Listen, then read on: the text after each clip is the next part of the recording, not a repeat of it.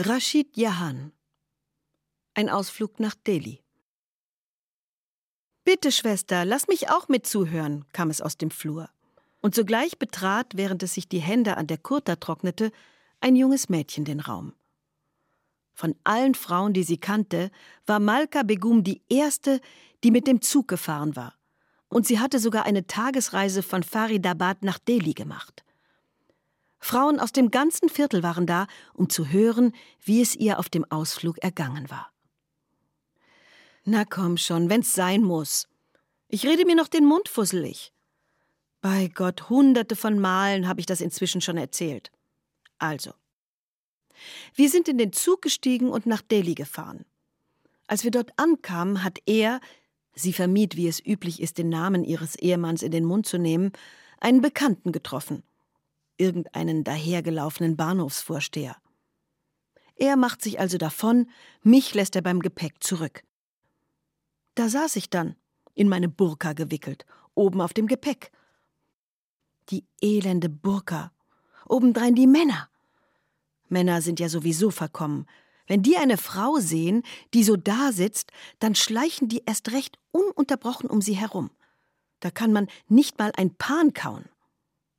Einer der Kerle hustet, ein anderer macht anzügliche Bemerkungen, und ich, ich vergehe fast vor Angst. Und einen Hunger habe ich, du lieber Gott. Der Bahnhof von Delhi, meine Lieben, nicht mal die Festung ist so groß. Wo du auch hingesehen hast, überall war der Bahnhof. Und Gleise, Lokomotiven und Güterwaggons. Mehr als alles andere haben mir diese pechschwarzen Männer Angst eingejagt, die in den Lokomotiven wohnen. Was sind das für welche, die da wohnen in den Lokomotiven? unterbrach jemand. Was das für welche sind? Was weiß ich? Blaue Anzüge tragen die. Manche haben Bärte, manche nicht. Mit einer Hand halten die sich fest, hängen an der fahrenden Lokomotive. Da bleibt einem fast das Herz stehen beim Zuschauen. Und, ihr Lieben, Sahibs und Mem-Sahibs, weiße Männer und Frauen, von denen gibt es auf dem Bahnhof von Delhi so viele, dass man sie gar nicht zählen kann. Hand in Hand spazieren die da herum und reden in ihrem Kauderwelsch. Und unsere Leute, die Inder, starren sie an, dass ihnen fast die Augen herausfallen. Einer hat mich angesprochen. Zeig doch mal dein Gesicht. Ich habe sofort. Du hast es ihm nicht gezeigt, versuchte eine Zuhörerin sie zu necken. Gott bewahre. Bin ich etwa dorthin gefahren, um diesen Flegeln mein Gesicht zu zeigen? Nein, mir schlug das Herz bis zum Hals. Und mit finsterem Blick setzte sie hinzu Wenn du hören willst, was ich erzähle, unterbrich mich nicht. Schweigen senkte sich über die Runde. Solche abenteuerlichen Dinge gab es in Faridabad selten, und die Frauen waren von weit hergekommen, um sich Malkas Erzählungen anzuhören. Ja, meine Lieben. Die Händler sind auch nicht wie bei uns. Blitzsaubere Khaki-Kleidung, einige auch in weiß. Aber es gibt auch welche, die haben schmuddelige Dotis an. Mit Körben gehen die herum, verkaufen Rauchwaren und Betel, Pan, Bidi, Zigaretten oder Dadiwade oder Spielwaren, Spielwaren und Süßigkeiten. Die haben sie in Karren, mit denen sie überall herumlaufen. Ein Zug fuhr ein, das war ein Lärm, das Trommelfell ist mir fast geplatzt. Das Geschrei von Gepäckträgern, die Händler, die einem die Ohren voll brüllen, die drängelnden und einander schubsenden Passagiere und mittendrin ich Arme auf dem Gepäck. Gott weiß, wie viel Stöße ich abbekommen habe. In meiner Not habe ich in einem fort den Allmächtigen angerufen, habe immer wieder und wieder die Worte rezitiert, die Böses abwenden. Chal Jalal, Tuai, Bala, Ko, Taal, Tu. Als der Zug endlich abfuhr, ging das Gezänk zwischen Passagieren und Trägern los. Macht eine Rupie. Nein, du bekommst nur zwei Anna. Eine Stunde lang Streiterei. Dann leerte sich der Bahnhof. Das heißt, das Lumpenpack vom Bahnhof, das blieb.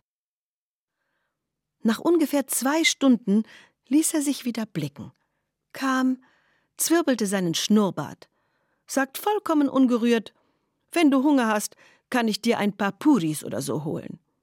Ich habe schon drüben im Restaurant gegessen.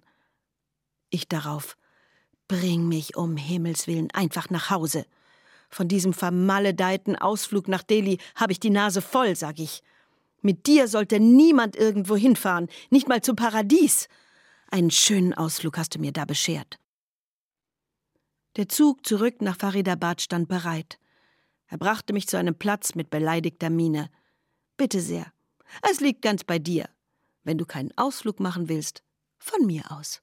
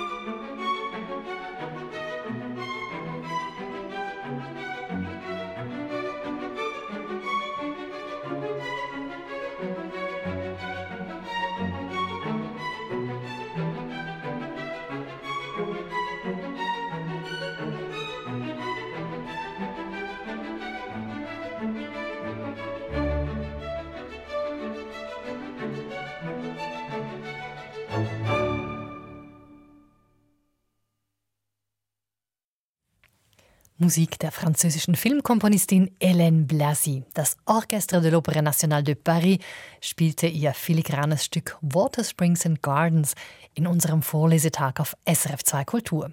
Heute mit Kurzgeschichten von Frauen aus der klassischen literarischen Moderne, also aus der Zeit um 1900 und danach. Haben Sie eine unserer Geschichten verpasst oder sollten Sie nicht den ganzen Tag mithören können, so können Sie unter srf.ch-audio die Geschichten nachhören. Oder Sie finden sie auf unserem Podcast Lesung in Ihrer Podcast-App. Im Moment sind wir gerade im orientalischen Raum unterwegs und haben zwei Geschichten gehört aus dem muslimischen Teil des damaligen britischen Indien. Sultanas Traum von Rokaya Sakwat Hossein aus dem heutigen Bangladesch und ein Ausflug nach Delhi von Rashid Jahan. Von dort aus wechseln wir in den Iran, allerdings nicht mit einer einheimischen Autorin, sondern mit einer Schweizerin, Annemarie Schwarzenbach. Von ihr nun eine längere Geschichte aus dem Iran der 1930er Jahre, eine Bekanntmachung. Es liest Marie Löcker. Annemarie Schwarzenbach Eine Bekanntmachung die mir am 25.01.1932 in der russisch-orthodoxen Kirche in Teheran angetraute Katharina Kreitner, geborene Petronova, ist am 4.01.1313 Datum Iran zum mohammedanischen Glauben übergetreten und hiermit ist unsere Ehe nach iranischem Gesetz automatisch geschieden, auch das österreichische Konsulat steht dieser Tatsache machtlos gegenüber. Ferner gebe ich bekannt, dass durch eine Blutprobe festgestellt wurde, dass das nach sieben Monaten und 20 Tagen in unserer Ehe zur Welt gekommene Kind nicht von mir stammt und warne jeden, ihr auf meinen Namen Kredit zu geben. Rudolf Kreitner, Teheran. Katharina Kreitner legte die Zeitung weg und sah zu ihrem Mann hinüber. Er saß in einem der hohen, unbequemen Sessel mit steiler Rückenlehne, die in Persien nach schlechten europäischen Vorbildern gemacht wurden. Hör mal, sagte Katharina. Hast du das in die Zeitung gesetzt? Allerdings, sagte er. Wer denn wohl sonst? Sie schwieg eine Weile. Dann sagte sie Richtig. Wer denn sonst? Ich hätte mir gleich sagen können, dass niemand außer dir fähig ist, so etwas zu tun. Was meinst du damit? fragte er. Meinst du damit, dass ich kein Recht hatte, diese Bekanntmachung in die Zeitung zu setzen? Meinst du etwa, dass ich dir irgendeine Rücksicht schuldig bin? Ich meine nur, dass niemand außer dir so etwas tun könnte.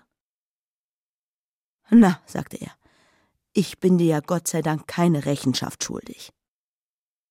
Sie antwortete nicht. Sie nahm das Blatt noch einmal in die Hand und las die Bekanntmachung aufmerksam durch. Warum hast du Namen, Kredit, kursiv drucken lassen? fragte sie. Er saß mit steifem Nacken in seinem Stuhl und rauchte. Den Aschenbecher hatte er auf einen kleinen, hochbeinigen Ziertisch neben sich gestellt. Habe ich jemals auf deinen Namen Schulden gemacht? fuhr sie fort. Natürlich nicht, sagte Kreitner. Ich habe dir, denke ich, immer genug Geld gegeben. Aber damit ist es jetzt vorbei. Sie stand hastig auf und durchquerte das Zimmer. Könntest du mir eine Zigarette geben? fragte sie. Er griff in die Tasche und reichte ihr das Etui. Sie zündete sich eine Zigarette an, setzte ihre Wanderung durch das Zimmer fort. Bitte, sagte er, wenn es dir möglich ist, schnipp die Asche nicht auf meine Teppiche. Hier ist ein Aschenbecher. Sie ging zu ihrem Stuhl zurück und schlug mit der flachen Hand auf das Zeitungsblatt. Und dieses Deutsch, sagte sie. Was heißt denn, nachdem du von dem Kind und der Blutprobe sprichst, und warne jeden, ihr Kredit zu geben? Vielleicht regst du dich über etwas anderes auf, sagte er. Die Leute werden schon verstehen, wer und was gemeint ist dass du dich nicht vor den Leuten schämst, sagte Katharina. Ich? fragte er. Dann beugte er sich ein wenig vor und sagte, ich habe mich genug deinetwegen geschämt, wahrhaftig genug. Als ich dich vor drei Jahren heiratete, haben mich meine Freunde vor dir gewarnt. Deine Freunde, sagte sie. Wer waren denn deine Freunde? Unterbrich mich bitte nicht die ganze Zeit. Aber ich dachte damals, ich würde mit dir fertig werden. Ich glaubte an deine guten Seiten und glaubte, dass du dich schon darauf besinnen würdest, wenn du erst mit mir verheiratet sein und in eine anständige Umgebung kommen würdest. Ja, sagte sie, du hast dir große Mühe gegeben, mich zu erziehen. Du brauchst dich nicht darüber lustig zu machen, sagte Kreitner. Aber nein, sagte sie. Er zerdrückte den Rest seiner Zigarette im Aschenbecher und beugte sich noch weiter vor, wie um seine Frau im Auge zu behalten. Ich hätte wissen müssen, dass man keine Russin heiratet, sagte er. Sie starrte ihn schweigend an. Er sah ihr schweigendes Gesicht, den großen, leicht geschlossenen Mund, die breiten Backenknochen, auf denen sich alle Blässe zu sammeln schien, die weit auseinanderstrebenden Augen die bäurische Stirn unter dem bäurisch glatten, flachsblonden Haar. Den Triumph über dieses schöne, allzu vertraute Gesicht auskosten, sagte er. Ihr seid eben alle gleich. Emigranten oder Kommunisten. Ich würde nicht die Hand umdrehen. Sie sah ihn aus Augen an, die durch ihn hindurchgingen und vor denen er sich immer gefürchtet hatte. Sie konnte seinen Blick aushalten, und er war sicher, dass sie ebenso jeden Anblick der Welt aushalten könne. Es waren Schlafwandleraugen. Warum haben wir eigentlich geheiratet? fragte sie. Ich habe es dir soeben erklärt, sagte er. Ich glaubte, ich würde dich auf den rechten Weg bringen können. Ach, sagte sie. Und ich dachte, du habest mich vielleicht geliebt. Ihre Augen wichen nicht von der Stelle. Er fühlte seine Position schwächer werden. Er hatte ihr furchtbare Dinge gesagt und hatte sich im Recht geglaubt, für einmal. Bisher war er immer der Schwache gewesen, weiß der Himmel weshalb. Er hatte seit seiner Verheiratung versucht, das richtige Verhältnis herzustellen und seine Frau so von ihm abhängig zu machen, wie es sich gehörte. Er hatte sie immer wieder fühlen lassen, dass es sein Haus war, in dem sie lebten, und dass es sein Geld war, von dem sie sich und das Kind kleidete. Aber es war ihm nie gelungen, sie zu demütigen. Jetzt war der Augenblick dafür gekommen.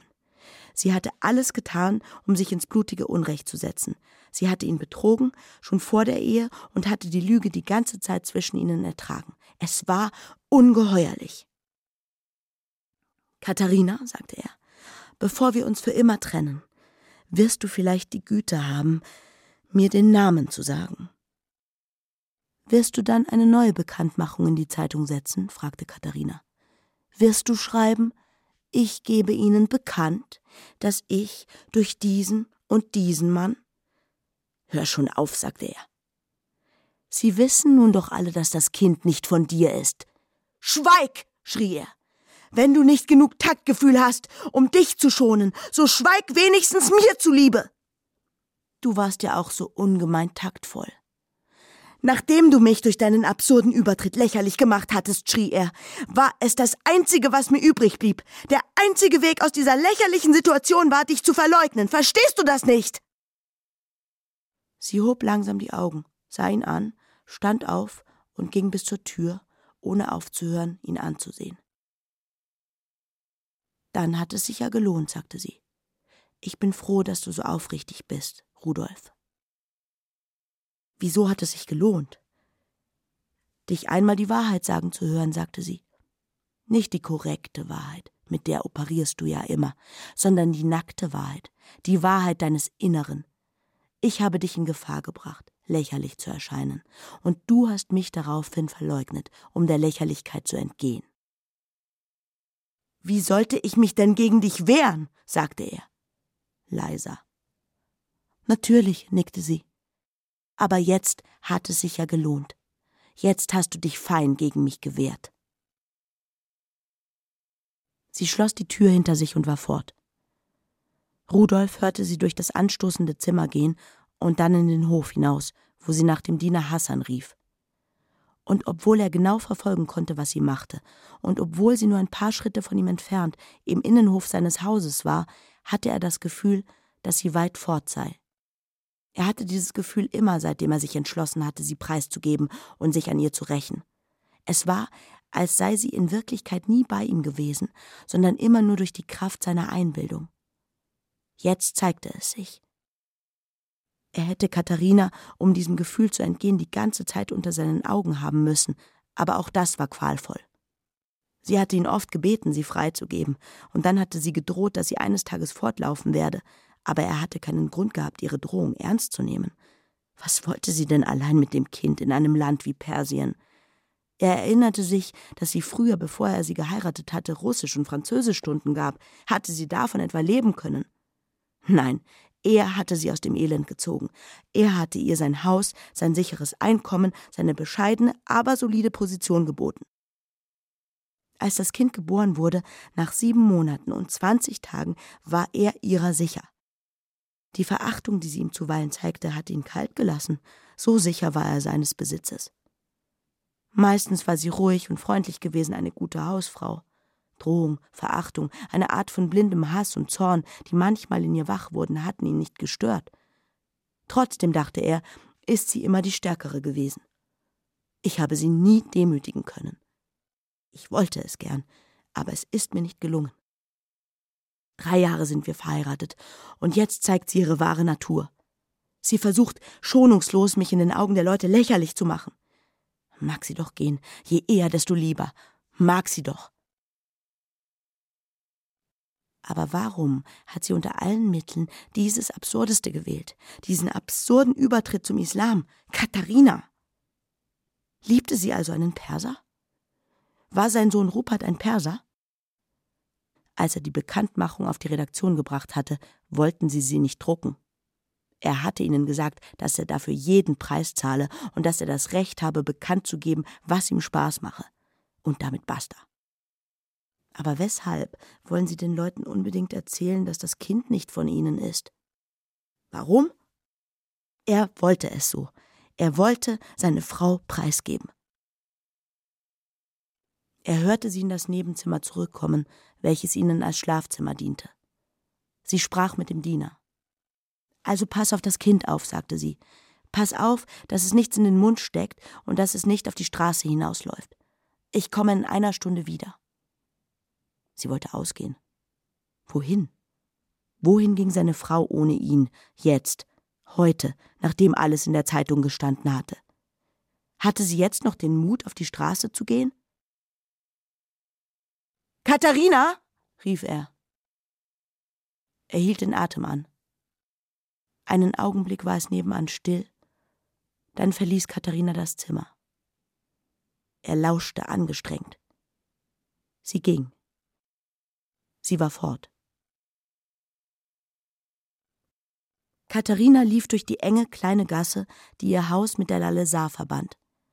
Sie lief zwischen den hohen, gelben Mauern hindurch, die noch jetzt, am Spätnachmittag, die Hitze der Junisonne ausströmten. Als sie die Lalesa erreicht hatte, blieb sie stehen und winkte eine Droschke heran. Sie hatte ein Tuch um die Schultern gelegt und keinen Hut aufgesetzt.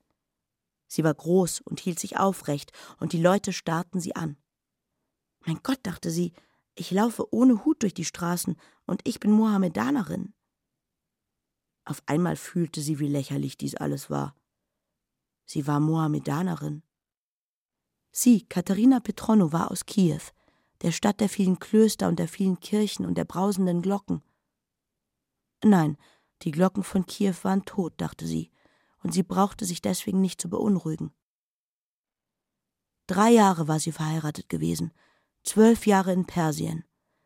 Als sie glaubte, es nicht mehr aushalten zu können, griff sie zu dem Ausweg, der sich ihr bot, und wurde Mohammedanerin. Das hörte sich sonderbar an. In Wirklichkeit hatte es ein paar Besuche bei einem Mullah gekostet, der im Bazarviertel wohnte, ein Greis im Turban, ein wohlmeinender Greis, der auf einem weißen Esel ritt. Es hatte eine kleine Zeremonie und etwas Geld gekostet. Nun war sie geschieden. Vor Gott und den Menschen als sie sich verheiratete, war es ähnlich gewesen. Eine Zeremonie und alles war vorüber. Rudolf Kreitner, ihr Mann. Ein kleinlicher, pedantischer, eingebildeter, unsicherer Mann. Diese Annonce, dachte Katharina. Ist es denn möglich, dass ein Mensch so etwas tut? Und was habe ich getan? Ihn betrogen? Ich bin ihm davongelaufen. Sie versuchte, während die Droschke die Lalesar hinauffuhr, sich klarzumachen, was dies alles bedeutete. Heirat, Kirche, das Kind, ihr Verhältnis zu Rudolf, die dreijährige Gewohnheit, ihn neben sich zu sehen und mit ihm in demselben Zimmer zu schlafen. Die Bedeutung solcher Akte und Zeremonien, die einem einfachen Entschluss folgten und ihn unwiderruflich machten. Was davon war Wirklichkeit? Lebte sie in der Wirklichkeit? Irgendwie, dachte Katharina, muss man den Kopf oben behalten. So viel ist doch gewiss. Die Droschke bog in die Stambuli ein. Zur Garage Chevrolet, rief sie dem Kutscher zu. Es war gut, ein Ziel zu haben. Sie gab dem Kutscher zwei Kran und stieg aus. Im Hof fragte sie nach Iwan. Noch nicht da. Sie setzte sich in das Wartezimmer auf die Frauenseite. Es war ein kleines Zimmer neben dem Eingang, für die Leute bestimmt, die Autoplätze nach Pelevi, Isfahan oder Kermanschah gemietet hatten und nun auf die Abfahrt warteten. Katharina saß neben zwei persischen Frauen im Chador, die unter dem schwarzen Tuch hinweg neugierig umhersahen. Sie unterhielten sich schnell mit ihren hohen Stimmen wie zwitschernde Vögel wenn doch Iwan zurückkäme. Er kam um sieben Uhr und betrat das Wartezimmer, so wie er war. ganz verstaubt und voller Ölflecken. Du bist es, sagte er. Ich konnte mir gar nicht denken, was für eine Frau auf mich warten sollte. Katharina lächelte. Wir haben uns lange nicht gesehen, sagte sie. Nicht meine Schuld, sagte Ivan. Dein Mann macht ein Gesicht, wenn ich zu euch komme. Ja, sagte Katharina hastig. Er mag dich nicht. Er mag keine Russen. Die persischen Weiber sahen sie kichernd an. Gehen wir weg, sagte Ivan. Die sind womöglich aus Rescht. Die verstehen sicher Russisch. Gehst du nicht essen? fragte sie. Sie überquerten die Straße und betraten eine Garküche, die sich im Erdgeschoss des Hotels du Garage befand. Katharina setzte sich Ivan gegenüber. Ein Mann in einer schmutzigen Schürze stellte eine Schüssel mit Reis und einen kleinen Teller mit Fleischstücken in einer gelben Soße vor Ivan hin. Und zu trinken, sagte Ivan. Raki oder Wodka, eine kleine Flasche, zwei Gläser. Wir haben keinen Schnaps. Dann lauf hinüber und hol welchen, in der russischen Handlung. Katharina fragte, Wie geht es? Wie es kann, sagte Ivan, nur zu müde. Wann bist du weggefahren? Vorgestern Abend, bis Kaschwin. Drei Stunden Schlaf, dann durchgefahren bis Pelevi. Wir waren um fünf Uhr in Pelevi. Es waren Leute da, die am Vormittag mit dem Dampfer von Baku gekommen waren. Natürlich wollten sie sofort losfahren und wir fuhren wieder bis Kaschwin.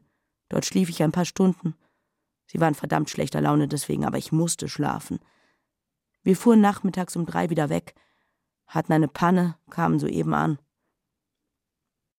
Wie oft machst du das? Zweimal die Woche. Auf jedem Dampfer. Und verdienst gut? Er zuckte die Achseln.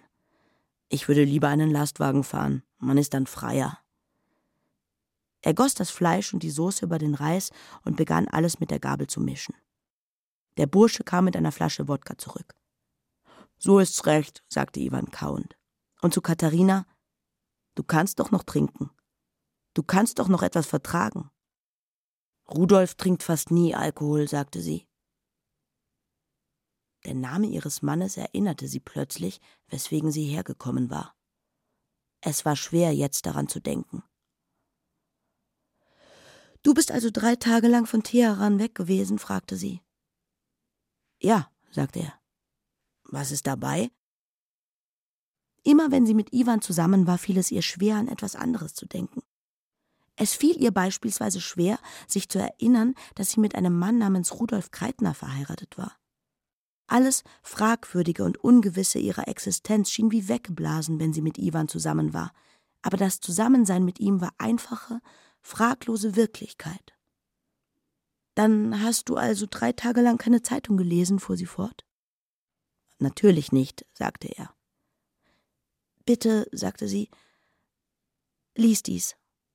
Sie zog aus ihrer Handtasche die Bekanntmachung, die sie aus der Zeitung geschnitten hatte.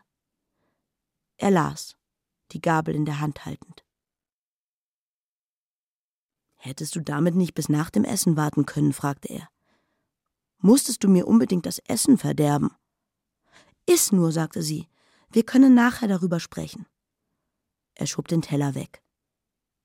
Ich bin fertig, sagte er. Der Bursche kam, nahm die beiden Teller und schenkte die Wodkagläser voll. Ivan ergriff die Annonce und zerknüllte sie in der Hand. Ist der Kerl verrückt geworden? fragte er. Eigentlich war er immer so, sagte Katharina. Und du? fragte er. Was fällt denn dir ein? Warum bist du Mohammedanerin geworden? Wozu dieser ganze Skandal? Es steht doch da, sagte sie. Wenn ich Mohammedanerin bin, ist meine Ehe automatisch geschieden. So, sagte er, darum also dreht es sich. Konntest du das nicht auf andere Weise erreichen? Sei doch nicht gleich wütend. Es ging doch einfach nicht mehr. Hast du ihn betrogen? Schließlich, das mit dem Kind war doch vor der Heirat. Das war unsere ganz private Angelegenheit, nicht wahr? Das konnte nicht plötzlich der Grund sein, nach drei Jahren. Betrogen? fragte sie. Ich meine doch nur, sagte Ivan, Irgendetwas muss doch der Grund sein. Der Grund war, sagte sie, dass ich alles nicht mehr aushielt. Die Lüge mit dem Kind nicht und dass er mich nicht liebte und wie ein Besitzstück behandelte und dass ich ihn, weiß Gott, nicht liebte. War das nicht von Anfang an so? Ja, von Anfang an. Gab es denn keinen anderen Weg? Sie schüttelte den Kopf. Sie hielt den Blick über ihn hinweg auf die Wand gerichtet oder auf ein Bild an der Wand. Du brauchst es nicht zu verstehen, sagte sie. Bitte, bitte denk doch nicht, dass ich dir einen Vorwurf machen will, dass ich dazu hergekommen bin. Wie ich sie liebe, durchfuhr es ihn plötzlich. Wie in aller Welt konnte ich vergessen, dass ich sie liebe? Katharina, als wüsste sie seine Gedanken, sagte, es wäre ein furchtbarer Unsinn gewesen, wenn wir geheiratet hätten damals. Das Kind war doch schon da. Man musste doch an das Kind denken. Und jetzt? fragte er. Und dann, du bist doch nicht fähig zu heiraten. Ich weiß, dass du es nicht ausgehalten hättest, Iwan. Sie sprach ängstlich, wie um ihn zu überzeugen. Du musst deine Freiheit haben und ich. Ich musste irgendwie leben. Und jetzt? fragte er. Sie antwortete ihm nicht mehr. Er trank sein Glas aus. Und jetzt bist du also in Gottes Namen frei? fragte er. Ja, sagte sie. Ich und der Kleine. Ich werde wieder anfangen, Stunden zu geben. Die Hauptsache ist, dass ich wieder frei bin. Die Hauptsache ist, dass ich dich wieder habe, sagte er. Du bist immer eine mutige Frau gewesen, Katharina. Bitte mach dir nichts daraus. Mach dir nichts aus dieser läppischen Bekanntmachung. Natürlich nicht. Er ist ein Rohling. Das Schlimmste war, dass er nie etwas gemerkt hat, sagte sie, das Haupt erhoben, dass er nie gemerkt hat, dass ich einen anderen Mann liebte und dass er eine Betrügerin neben sich hatte und dass ich unglücklich war. Das war das Schlimmste. Du bist keine Betrügerin, sagte er. Er fühlte sich leicht betrunken und ungemein froh. Hast du wirklich einen anderen Mann geliebt? fragte er sie anlächelnd. Sie wurde plötzlich rot. Du musst das verstehen, sagte sie, und nun sah sie ihn an, und er fühlte sich plötzlich nüchtern, und ihre Blicke blieben aneinander hängen. Ich verachtete ihn, weil er nichts merkte. Ich konnte einfach nicht anders. Nein, sagte er. Wir konnten einfach nicht anders.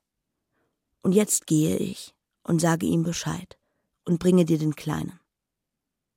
Er lächelte die ganze Zeit. Soll ich nicht lieber mitkommen? fragte sie. Er erhob sich schnell, ihr Blick folgte ihm. Du hast doch keine Angst, hier allein zu warten, sagte er. Ich werde schon mit ihm fertig. Und du brauchst dann erst gar nicht dorthin zurückzugehen.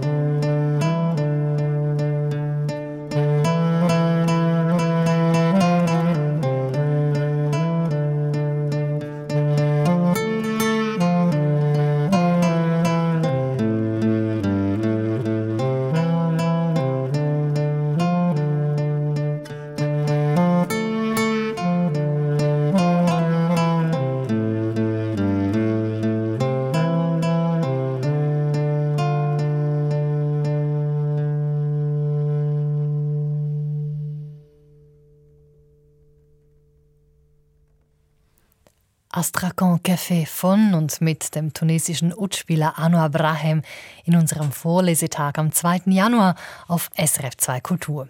Heute mit Geschichten aus der klassischen literarischen Moderne.